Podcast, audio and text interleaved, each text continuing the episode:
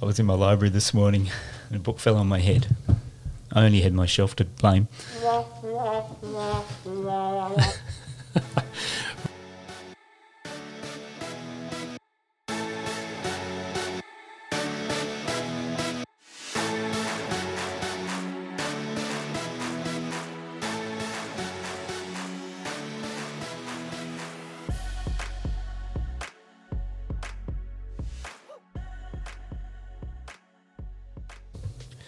Uh, welcome back, everyone. I've got uh, Graham with me uh, once again. It's been a while, Graham. It has been a while. Thanks for inviting me back. Yeah, it's right. Yeah, Uh, um, you, you've done a good job so far, so uh, we'll keep uh, keep having you back on the show.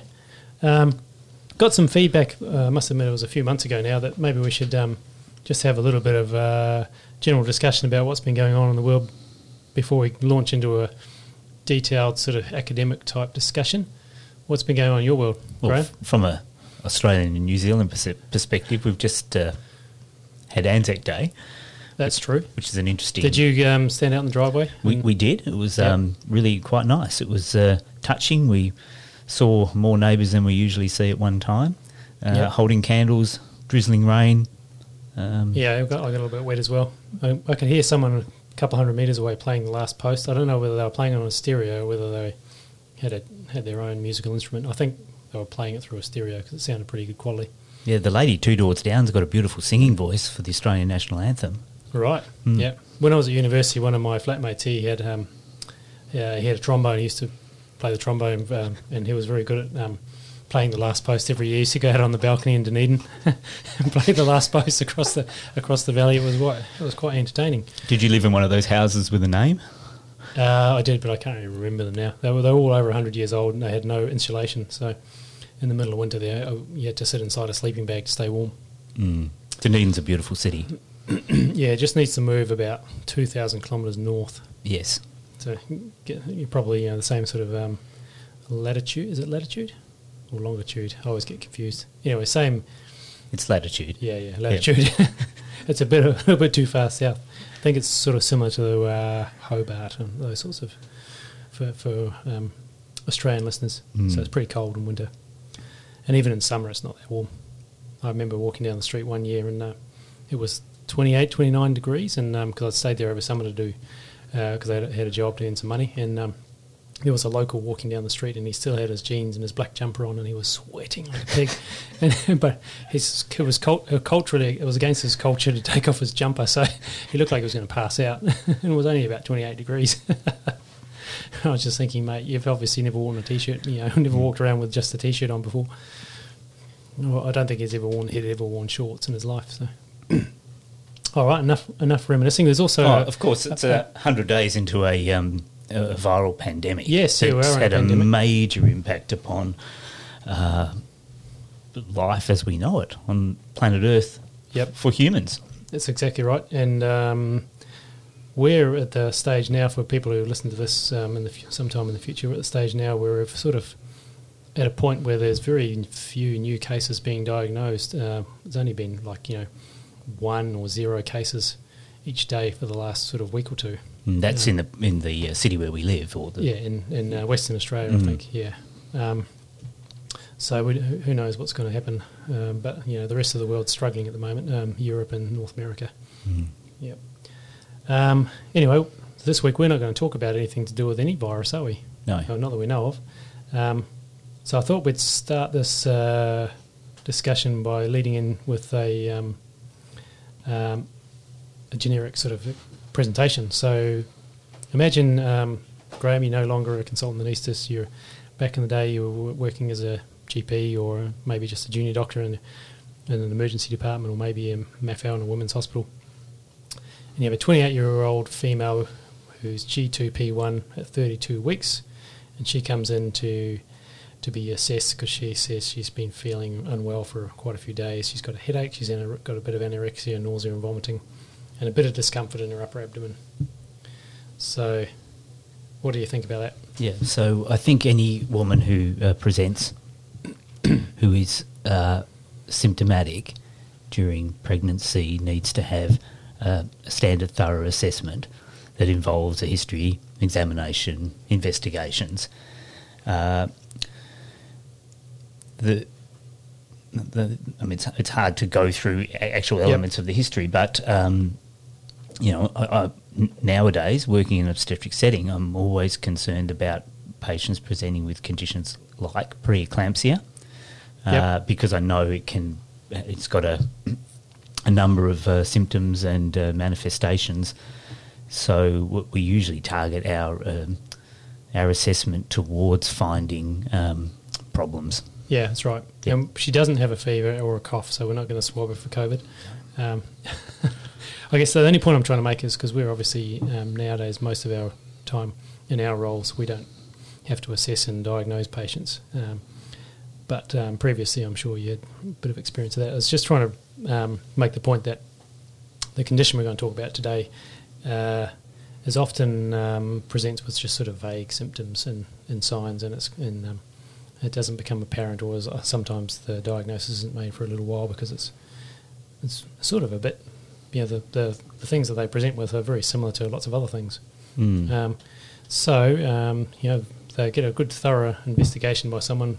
Um, usually, um, you know, if someone's in their third trimester, they'll have um, preeclampsia assessment, which involves, you know, checking their blood pressure and their reflexes and doing some blood tests and checking their urine for protein and things like that. Um, so, um, so Sometimes we use the term preeclampsia bloods. yeah, that's right. Mm. Have, that's, that's a great idea. Mm. Um, and let's assume that um, on these blood, uh, they do have um, uh, a little bit of um, maybe increasing their reflexes, but their blood pressure is pretty good, and they've only got a trace of protein, so it's not a classic sort of terrible preeclampsia picture. But um, we're going to present some bloods to you, which are sort of fairly c- sort of realistic uh, in relation to someone with the syndrome we're about to talk about. Mm. So the hemoglobin 107, platelet count of 88, um, the AST and the ALT are raised, and maybe the LDH as well, and there's a slight raise in the bilirubin. And then we were discussing this before. Not sure if you get it straight away, but often um, uh, if you ask for it, or some laboratory scientists, I'm sure, would do this, depending if they see that there's a, a thrombocytopenia or have some abnormalities. Um, they've done a smear, or a smear or a film, and they've seen some schistocytes. What are you thinking? Well, I, Apart from what you want to go have for lunch. what I was thinking is, you know, it, it's hard to uh, change the way you approach your work sometimes. But I was thinking, you know, this patient could be presenting with anything. It could be surgical, it could be medical, it could be associated Yeah. with their pregnancy. So those um, those uh, conditions that uh, uh, can be elusive, like appendicitis. You know, Yep. is this blood film or these blood tests potentially consistent with that diagnosis? Probably not. The white cell count would be important to know, but I think the probably more likely diagnosis is is something like HELLP syndrome, Yep. which is the topic of the talk. Yeah, that's right. Mm. So yeah, you're good. You, you're being a very good doctor because you are thinking there are lots of other things, but presumably, let's just assume from the history and the examination, you know, they haven't got classic sort of tenderness like you expect with appendicitis Mm. or yeah. The, But the yeah, problem with you're exactly right. You can is miss- that it um, presents so atypically. It does because the appendix is not in the same spot. It's Mm. pushed, um, can be pushed in lots of other funny uh, directions by the, the gravid uterus. But let's not go down a rabbit hole. Yeah. I'm so sorry that I even mentioned it, but it's only when I changed the way I was thinking No, no. about the Well, problem. I think it's an important point. Well, we're probably Hmm. making an important point to the listeners. It's actually it's easy once you've diagnosed someone with HELLP syndrome, but beforehand, sometimes it's a bit hard to know Mm. what's going on. And, and um, so, HELLP syndrome itself, we've, we've brought up the name now, um, has got three criteria, hasn't it? So, Yes. what are those three criteria? And the reason why it can be sometimes hard to diagnose is it doesn't always have all three of them. What, what does it stand so for? So, the um, H stands for hemolysis, yep, the EL stands for elevated liver enzymes, yep, and the LP for low platelets. yep. So Yeah. they're the three elements: hemolysis, elevated liver enzymes, and low platelets. Yep. As part of HELLP syndrome, HELLP syndrome. Yeah, and so the hypothetical case I just presented had all three of those, didn't uh, didn't they? Yes. Um, so the elevated liver enzymes, so it's not the cholestatic enzymes, but the um, hepatic hepatocellular enzymes, AST and ALT, were raised, and um, the bilirubin can go up a little bit because of the liver and but also hemolysis. Hemolysis, yes. Yeah, and obviously the th- platelet count goes down, low platelets. and that, I think the, the the platelet count is often the one that people focus on the most. But so sometimes they can have all of those fi- three findings, or only one or two of them, and it's thought to be what's the pathogenesis thought to be? So it, it's thought to be um, a, a manifestation of the preeclampsia spectrum of diseases. Yeah, so the same pathogenesis. Yes, Um, but uh, the particulars with regards to the uh, reasons for the three manifestations are to do with, um, uh, as I understand, microangiopathic hemolytic um, anemia yep. uh, processes whereby there is thrombosis in small vessels Yep. in multiple organs. There is uh, hemolysis as red blood cells pass through those obstructed blood vessels Yep. as erythrocytes break down. Yeah, so the vessels are really narrow, and there's these sort of thromboses on the wall of them, which um, damage the red cells as they go past, Yes. causing them to rupture. Yes, and the platelets are consumed as part of the um, microthrombosis Yep. process, uh, hence the low platelet count. Yep. and the condition occurs within the liver, blood vessels, Yep. and leads to the elevated liver enzymes, probably from hepatocellular damage Yes. and breakdown of uh, liver cells and That's release right. of those enzymes. And the the triggering event is thought to be the same sort of. I mean, obviously this is not completely no um, elucidated, but it's the same sort of process that occurs with preeclampsia. So there's something wrong with the formation of the blood vessels or the spiral arteries in in the placenta earlier on in pregnancy, and this is manifests later on as um, placenta uh, secreting all these vasoactive substances, which are ca- causing damage to the endothelium and activation of um, microthrombotic things. hmm Whew, that's complicated. It is complicated, And um, but I thought quite. Um, so there is a lot of crossover. So, so um, this was originally um, described by some guy who we just googled, Louis Weinstein. Not sure if he's related to Harvey. Pretty sure he's not, because it was back in 1982. Won't go down there. Um, he he uh, he noticed it in um, so, some severe preeclamptics, and he was the first to describe it as an actual sort of separate um, entity. But um, some patients don't have classic preeclampsia findings, so you can get patients with HELLP syndrome who don't have proteinuria or hypertension. You right? okay. I'm trying not to laugh. It's because I'm because I'm being serious. Okay, right. So I'm gonna I'm gonna try and get you back on track, mate. Mm, mm. Now, so what is the differential diagnosis? So I've, I've written down. I've just tried. uh, I've tried to. I've tried to think in my head. So what's the differential diagnosis for thrombocytopenia first? Okay, so 'Cause that's the thing that people notice often notice of- Yes. um, first on the blood on the blood testing. So, so, so um, causes of thrombocytopenia in the third trimester Yep. include immune thrombocytopenia. Yep. Usually, Pregnancy? usually they know if the IT, ITP, um, Yes. which is usually a sort of long-standing medical problem. Yep. Um, gestational thrombocytopenia, Yep. a um, consum- consumption process like DIC, Yep. uh, and then other um, uh, well, a- a- Artifactual. artifactual Yeah. um, results with clumping of platelets that can occur from time to time, um, and then other microangiopathic hemolytic ane- um, Yeah. processes. So my understanding, I'll just uh, go back about the artifactual one. And my, I don't, I'm not a laboratory scientist, so hopefully I don't get this wrong. But my understanding is most full blood counts are done by a machine now, and they just um, shoot the blood through the machine, which does automatically counts all the different um, um, things that are in the blood count. And the machine has trouble getting giving you an accurate platelet count if the platelets are clumping together. So then it'll give you an artificially low number. Or if the platelets are above a certain size, they don't recognise them as being platelets. Um, so yeah, sometimes people can have a um, uh, automated machine generated platelet count which is low, but then you can do a manual count, or someone looks at it under a microscope and says, uh, actually, there's there's a normal number of platelets. They just they're a little bit big, or they clump together. Yes. Um, and then the LFTs, there's he- heaps of things can cause Oh. your LFTs to go up in pregnancy apart from HELLP syndrome, isn't there? Mm. Or just in, in any human being. Yes. I mean, uh, infective processes, Yep. infiltrative processes uh, in in uh, pregnancy itself. Um, So I think it- cholestasis of Yeah. pregnancy Yep. can occur, um, and then there's the other causes of yeah. So there's a um, whole heap of liver disease, raised- liver disorders. Yeah. yeah liver disorders with raised uh, liver enzymes. Yeah, uh, and then hemolysis. I guess that's a bit unusual as well, but there are other causes of hemolysis. Yes, Artificial heart valves. yes, It's quite common in the third trimester. Obviously not. You see them every so often. we do actually. We yeah, do. you're right. Um, Um, so yeah, I guess just basically we're just making the point.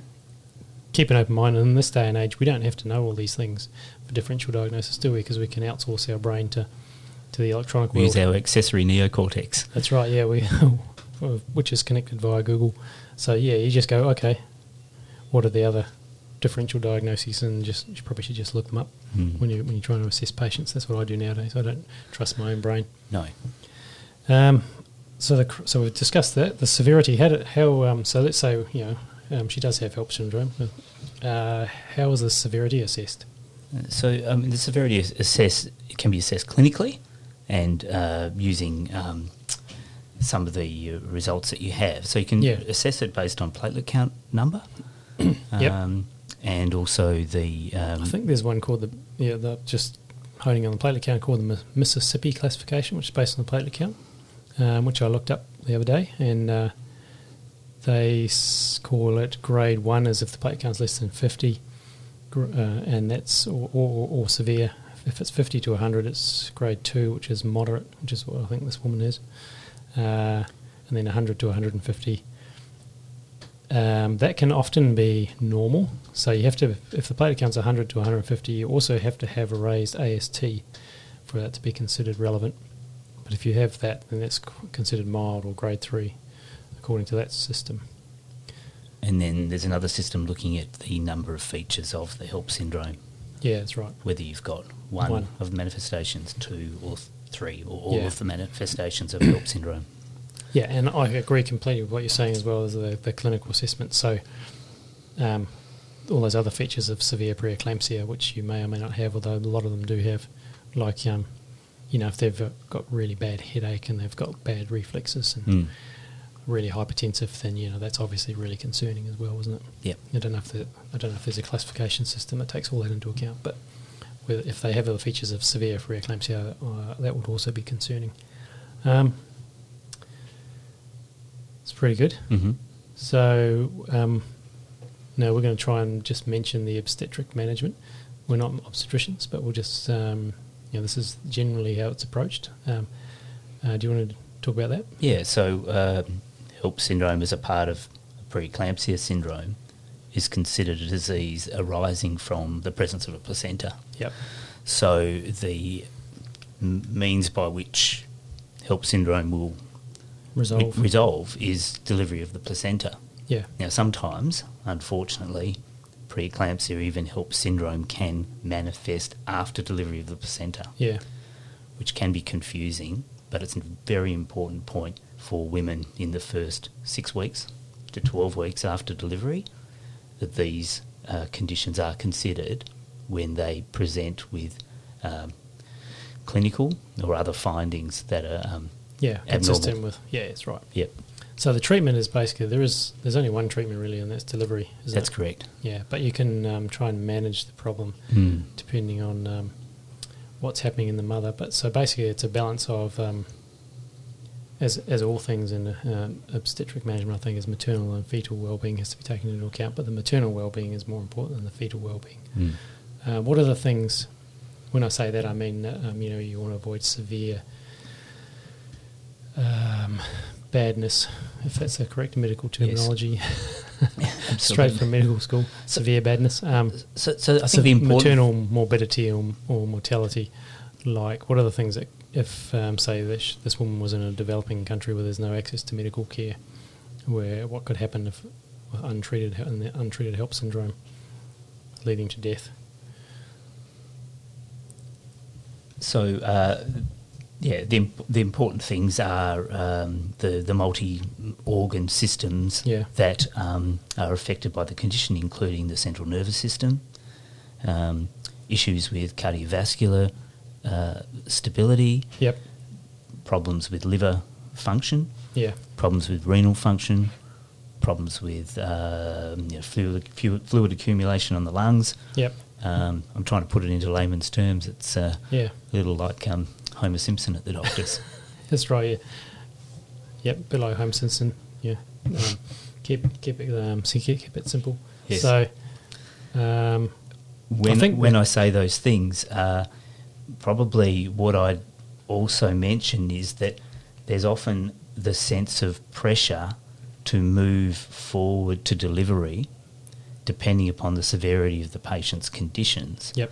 But uh, it needs to be balanced by safety Yep. with respect to care for the woman and care for her fetus pending delivery, Yep. and having the resources available if necessary to care for uh, the neonate once the neonate's born. Yeah, that's right. So, so the things that are taken into account are the gestation of the baby or the fetus, and the severity of the maternal um, condition. So, how bad is the HELLP syndrome? But um, the things you're trying to avoid is, um, you know, uh, women have died uh, from things like intracerebral hemorrhages and Yes. strokes, um, hepatic rupture. We haven't mentioned that yet, which is probably important, isn't Mm. it? So. Yeah, I did mention the right upper quadrant abdo pain. So what happens is as the uh, they get these microthrombo thromboses or uh, microcirculation dysfunction in the liver, that you can get um, necrosis and um, ischemia in the liver, and you can get these hematomas form, and the liver can um, rupture in the worst case scenario, which obviously you can sort of die from hemorrhagic shock if your liver ruptures. So that's um, a classic story, but it's a sad story of that can you know, has happened in certain cases. So hepatic rupture is one of the things you're trying to avoid. I think acute liver failure can And acute also liver occur. failure, yeah. Mm. Um, and then all the other things that can happen in severe preeclamptic syndromes, well, of which this is all part of, so such as a renal failure and pulmonary edema, if the, if the um, if you get uncontrolled hypertension and um, fluid overload or cardiac dysfunction. Mm. So all those things can obviously lead to severe badness. Yep. yeah, eclampsia. Eclampsia, a- yes, as- yes, I didn't mention aspiration, Yep, uh, hypoxia associated with that, yeah.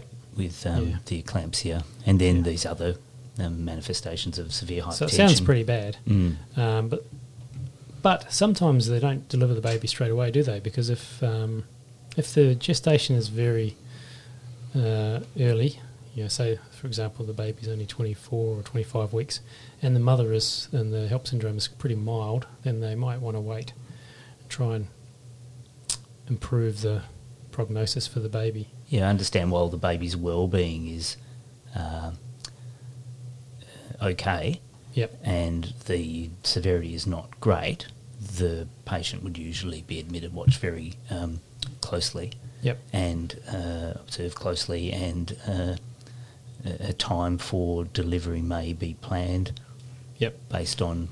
And they like to give um, so steroid therapy for the fetal lungs. That's correct. and uh, magnesium, which in this condition, being a type of preeclampsia, um, might be for both the mother and the baby, I suppose. Yes. It's um, useful for them both as well. Mm. And then, and so then obviously a delivery occurs. That can be, depending, on, that's a decision that's made based on the individual circumstances, but it can either be a cesarean or an induction of labour. Um, Yes. Right, so finally we're getting to something that's probably more in our realm. Um, so if they do decide to deliver via cesarean, for example, what are the, some of the anaesthetic considerations? Or if they go into labour and the woman requires analgesia, what are the anaesthetic considerations that we have to uh, Yeah, man- so- manage for HELLP syndrome? This is a bit more up our alley. Yeah, so um, the f- one of the first things may be uh, decision about the form of anaesthetic for a caesarean, Yep, general or central neuraxial, and the things which will uh, influence the thinking include the platelet count. yep, Um, there are some guidelines with respect to safety of placing central neuraxial, you know, spinal blocks or epidurals based on platelet count numbers. Yep, uh, but it's not a um, completely defined area. yeah. It's pr- something that we were talking about this before. Mm. So you know, so we're worried about um, if we if we cause a, a bit of bleeding, if we hit a, little, a small blood vessel like a vein or something in the epidural space, if that doesn't stop bleeding, then that can you know cause a large hematoma, which can compress the neurological structures in the spinal in the spine, like the like the spinal cord, causing paralysis or severe irreversible nerve damage, Yes. which is a disaster. But how often does that happen? It's really, really It's rare. It's not common, no. It's a rare event that um, is very hard to study, and so it's really almost impossible for us to sort of get some meaningful sort of like um, experimental data or anything like that uh, on what the actual risk uh, is and, or- and or what is the, a safe platelet count. So basically, our practice is um, based upon expert opinion, which is pretty good. I mean, that's about as good as it's ever going to get, and for a rare event. Um, and it's there's some fairly sort of commonly used numbers that are agreed upon by obstetric anesthesiologists across the world, aren't they? Mm. So, as a general rule of thumb, Yeah, so I'm I'm I'm generally uh, okay placing epidural in a patient with a platelet count of 80 or above. yep, as long as all the other parts of hemostasis exactly. I, I like to use uh, viscoelastic testing Yep. of uh, blood clotting in those patients to be reassured. Yeah, that there's nothing else going Going on. on, yes. Yeah. Um, and probably more generally, I think the advice is if doing a coag screen and if all that's okay, Mm. all those aspects of um, hemostasis are normal, then then it's most people are okay with placing an epidural catheter for analgesia in those women. Yes, it becomes uh, a little bit uh, less clear with respect to place the, the lower limit of a platelet count for placing a, a subarachnoid or spinal block. Yep. Um, but There's thought to be less risk with a single shot spinal, isn't there? Because Yes. there's no catheter, there's no long, uh, rigid plastic catheter that you've sort of wriggling, wriggling up the neuraxium. Mm. So it's less likely to traumatise blood vessels and cause bleeding. And yes, so people are, will, will still be willing to do a spinal at a lower, a lower count. platelet count. And, and, the, the lower limit is somewhere above 50. Yeah, it's it gets a bit grey, doesn't it? Mm. But then again, we have to often when we're doing a spinal, we're doing it not for pain relief and labour, we're doing it in theatre. That's correct. and the the risks of a general anaesthetic in the woman with um, severe preeclampsia or HELLP syndrome are, f- are much more, um, uh, you know, relevant. So we're trying to trying to avoid giving someone a hypertensive crisis, which could cause a stroke or an intracerebral hemorrhage. We're trying to avoid a failed in, intubation, Or intubation hypoxia in a non-fasted woman. And yeah, of aspiration. We're trying to avoid hypoxic brain injury, Mm. basically, Yeah. um, or a, or a stroke. Yeah. And Just so going. we might be, yeah. We, we want to go back to you. yeah, I do. Okay, let's do it. I've jumped ahead too far. No, no, no. What you said was absolutely correct, but I just wanted to go back in the clinical situation Yep. where where you- you're faced with the uh, decision to proceed to cesarean in these women. There's also a risk of surgical bleeding when a platelet counts 50, Yes, and so right. those patients will, I hope, have been discussed with a haematologist. Yep. In my experience, those patients usually have platelets made available for them Yeah, where those yep. resources exist Yep. and usually they'll be infused immediately prior to the op- uh, the cesarean, Yep. which may also be at the time that the spinal's placed. That's right. Yeah. So you're you're completely correct. So you often will give a bag, or sometimes two, Mm. of um, platelets, then do the spinal, then do the surgery. That's because you need the platelet. You need enough platelets to have hemostasis from your surgical adventure. Yes. Uh, all right. Um, so, so we've talked about that. Um, we started talking about the risks of general anaesthesia in, in patients. We mentioned most of them. Do we, is there anything else we needed to? Uh, we talked about the hypertensive um, crisis. Yeah, so hypertensive response to laryngoscopy when you intubate someone can cause, you know, someone's got a blood pressure of 180, that can suddenly be 260 systolic, Yep. which if you've got a little um, weakness in one of the vessels in your head is enough to uh, cause some some catastrophic event. And, Um, and in my experience, HELLP syndrome patients, and it's not a great number, but they do often present with hypertensive crisis. Yeah, and there's definitely um, case reports in the literature. Mo- most of the from from places like UK, which have these very um, great, you know, the CMAC reports or CMACE, I think they're called now, where they, you know, there's lots of um, spattering of occasional cases throughout the, those reports over the years where someone has had a stroke after being intubated without managing the hypertension properly by an anaesthetist. So Mm. that's one of the things we definitely worry about. Yeah. Um, So in those patients prior to coming to theatre, ideally I like them to have a arterial line placed. Yep. I like to have their uh, hypertension treated. Usually I treat it to a target, yep. and I usually use the intravenous agents, either labetalol or hydralazine. Yeah. Uh, and the target I want is a blood pressure of less than 160 systolic, and uh, between 90 and 100 diastolic. Yeah, and we use um, so so sometimes when we do GA cesareans, you know, we we don't routinely give opioids as part of our induction because you know we don't want to flatten the the baby, but um, and these Ob- sort of Obtund. obtund the baby. I'm using a lot of good, great medical jargon here, and severe badness and Yes. flatten. I'm, I'm thinking of flattening the curve. That's probably where Yeah, yeah, it yeah, Anyway, we don't want to cause respiratory depression in the fetus, but Mm. in these women, we're trying to avoid um, the hypertense, uh, severe hypertension when we put a laryngoscope in and put a tube through their through their airway. Um, so we will often use other drugs like lignocaine, magnesium, and generous doses of alfentanil or remifentanil to obtund the hypertensive response to laryngoscopy. That's what's how it's written in the journals, isn't it? Absolutely. In those fancy books. That is absolutely correct. Um, so those are all the things we, we're thinking about uh, so that we don't cause a stroke in our patient as we put them off to sleep. And doing, it's much more common to have to do a GA in someone with HELLP syndrome, isn't it? Because it's not that uncommon you have someone with platelets of 20 or something. like exactly. So these are the patients who do end up with a GA Caesar. Um, I mean, these patients do need to be carefully considered with respect to their cardiac function. yep. Uh, uh, fluid management becomes very important.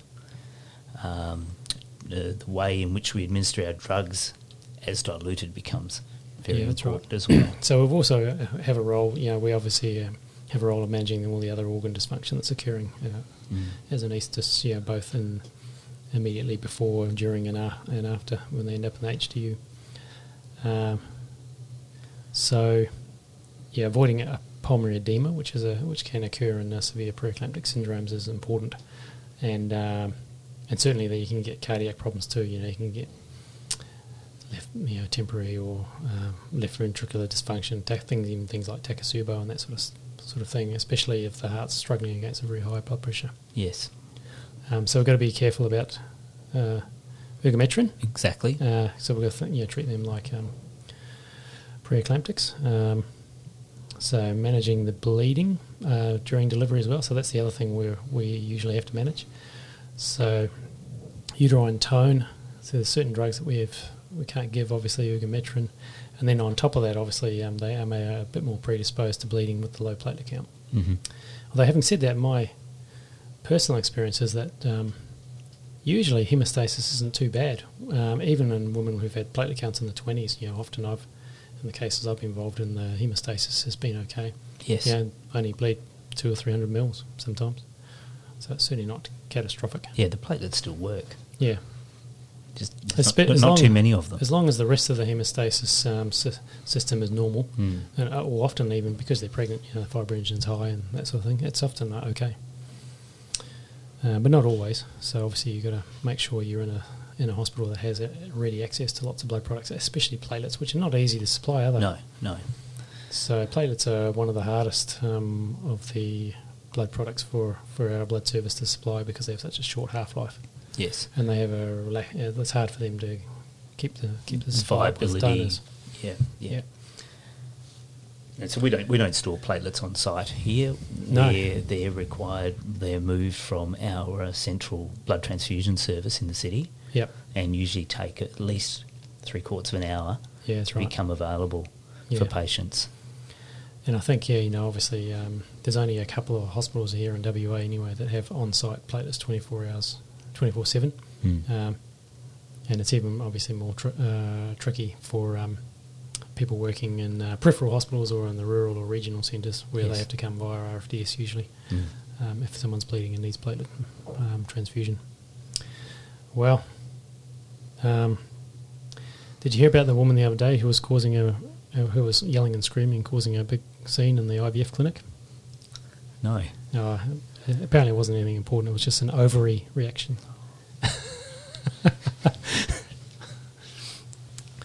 Okay, on that note, so Hey, is there Roger, anything else? Roger, I was sitting in my. Li- I was oh, in hang my, on, hang on, hang Yeah. on. Um, I was in my library this morning, and a book fell on my head. I only had myself to blame. all right. Um, so we, were- I did get some other feedback that um, this was, was quite a while ago that the that um, the quizzes we used to run were, were quite entertaining. So I am going to try and run a quiz this week. We're going to have a, a photo of a chap, and uh, we're going to rein, reinstate as a doctor or um, serial killer. So I'm going to put this picture up. Apparently, someone's told me you can uh, reverse search images. So I'm to maybe I'll try and do something to it so it's not completely easy to reverse search it. But somebody out there might cheat. Um, anyway, yeah, write it. If anyone writes in, usually there's only about two people who have written into me or emailed me in the past. It's Sneha and Pete Garnett. But um, I'm sure they they'll, they'll send they'll, they'll send me some news. Um, so let us know if you yeah, if you think there's a serial killer or a doctor, uh, and then if you know the, the name of the individual and what they got up to in their life, um, that would be like a bonus point, I suppose.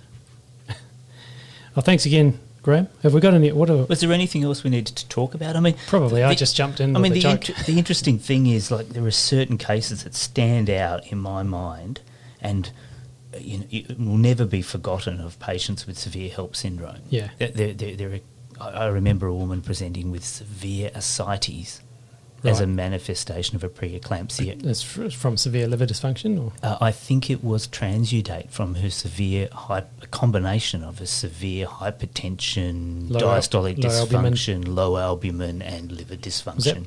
was that back in the day when you could um, ultrasound hearts and IVCs and things? Uh, Really nice to see what an IVC looked like. Exactly, but I know that other colleagues have told me of very, very similar experiences. Uh, in, in that particular patient, I was very concerned she might have liver failure, and, Yeah. and, and, and but just attending to those small things like checking her glucose, that was reassuring, uh, and she made a, a good recovery. Yeah. Well, there's one thing we didn't talk about. So the differential diagnosis for for microangiopathic hemolytic anemias, Oh, that gets a bit MAHAs. tricky. Mahas. Yeah, no, yeah. So, th- so there are some other conditions which are very similar. Um, TTP, uh, which is thrombocytopenic thrombotic purpura, Yes. and um, hemolytic uremic syndrome. Both of those are sort of um, can exacerbated or triggered by pregnancy, and they uh, there are case reports, and it's, it's mentioned regularly in um, the CMACE reports as well that people miss those conditions, Yes. uh, and uh, women um, the die, can die from them because they are very similar to HELLP syndrome uh, in that um, there's thrombosis in the microvasculature, and they end up with a platelet, uh, thrombocytopenia or low platelet count, and hemolysis. But the trigger is not the placenta. So basically, you know, they don't get better when you deliver the baby. They have autoimmune uh, triggers usually, or um, uh, autoantibodies against something called Adams ADAMTS13, and uh, and or complement if it's hem- atypical hemolytic uremic syndrome. So those are obscure things to keep in the back of your mind. We won't talk about them at the moment because it's it's another rabbit hole which would take us Mm. another half an hour to talk about. But, But, but we have had patients.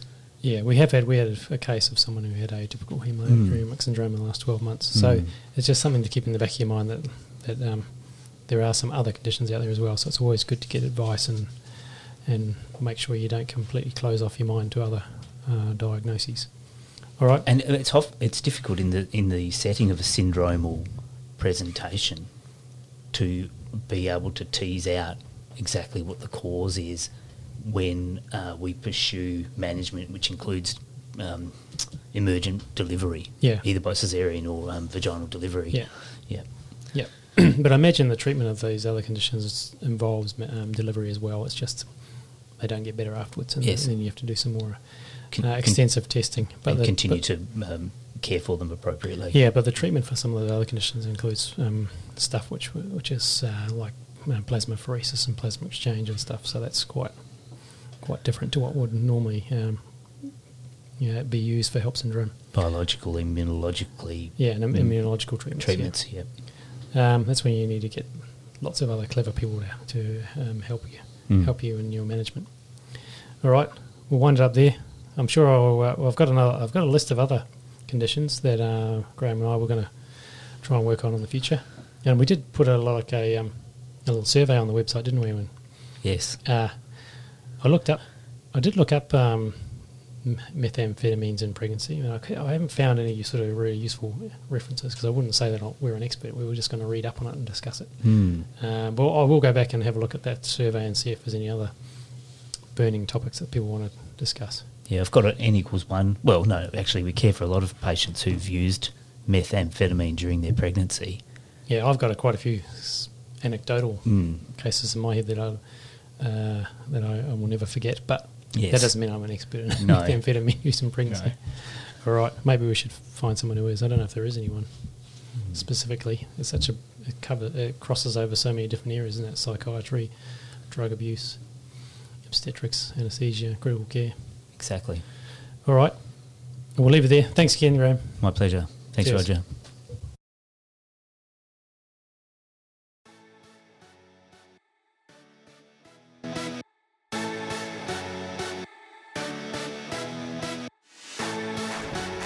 For listening, everyone. Please go to the iTunes menu and subscribe to the show if you like it. Write a review. This will also help us uh, get seen by other listeners on the iTunes menu.